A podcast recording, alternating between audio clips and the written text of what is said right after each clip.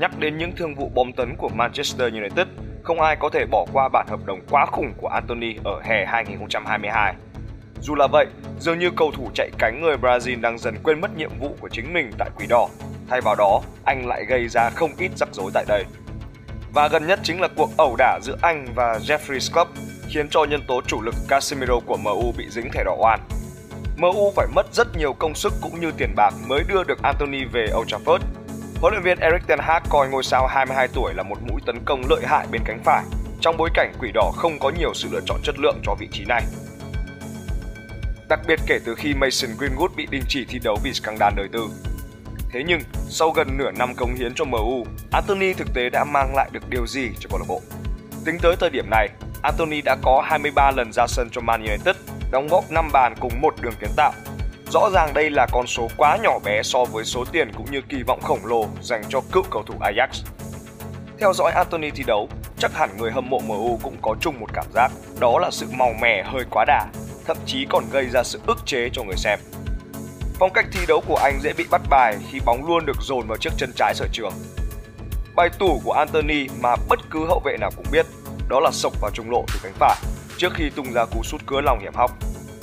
Kết quả là rất nhiều trận đấu của em u mùa này, Antony dễ dàng bị hóa giải và gần như không tạo ra bất cứ tác động đáng kể nào lên phía đối phương. Chưa kể Antony còn rất ham mê dê bóng và thường xuyên lạm dụng kỹ thuật cá nhân này. Dê dắp lắc léo qua người đối thủ là tốt, nhưng vì quá mải mê biểu diễn nên Antony không ít lần khiến các đợt tấn công nhanh của em u trở nên chậm nhịp.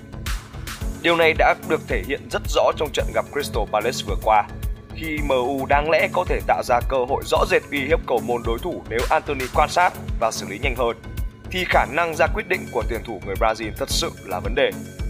Chính những đóng góp về số bàn thắng và kiến tạo ít ỏi của anh cho em u đã chứng tỏ điều đó. Thừa nhận rằng Antony sở hữu kỹ thuật cá nhân điêu luyện và có khả năng gây đột biến, thế nhưng xét cho cùng, Antony cần nhớ nhiệm vụ tối thượng của anh tại Man United là gì.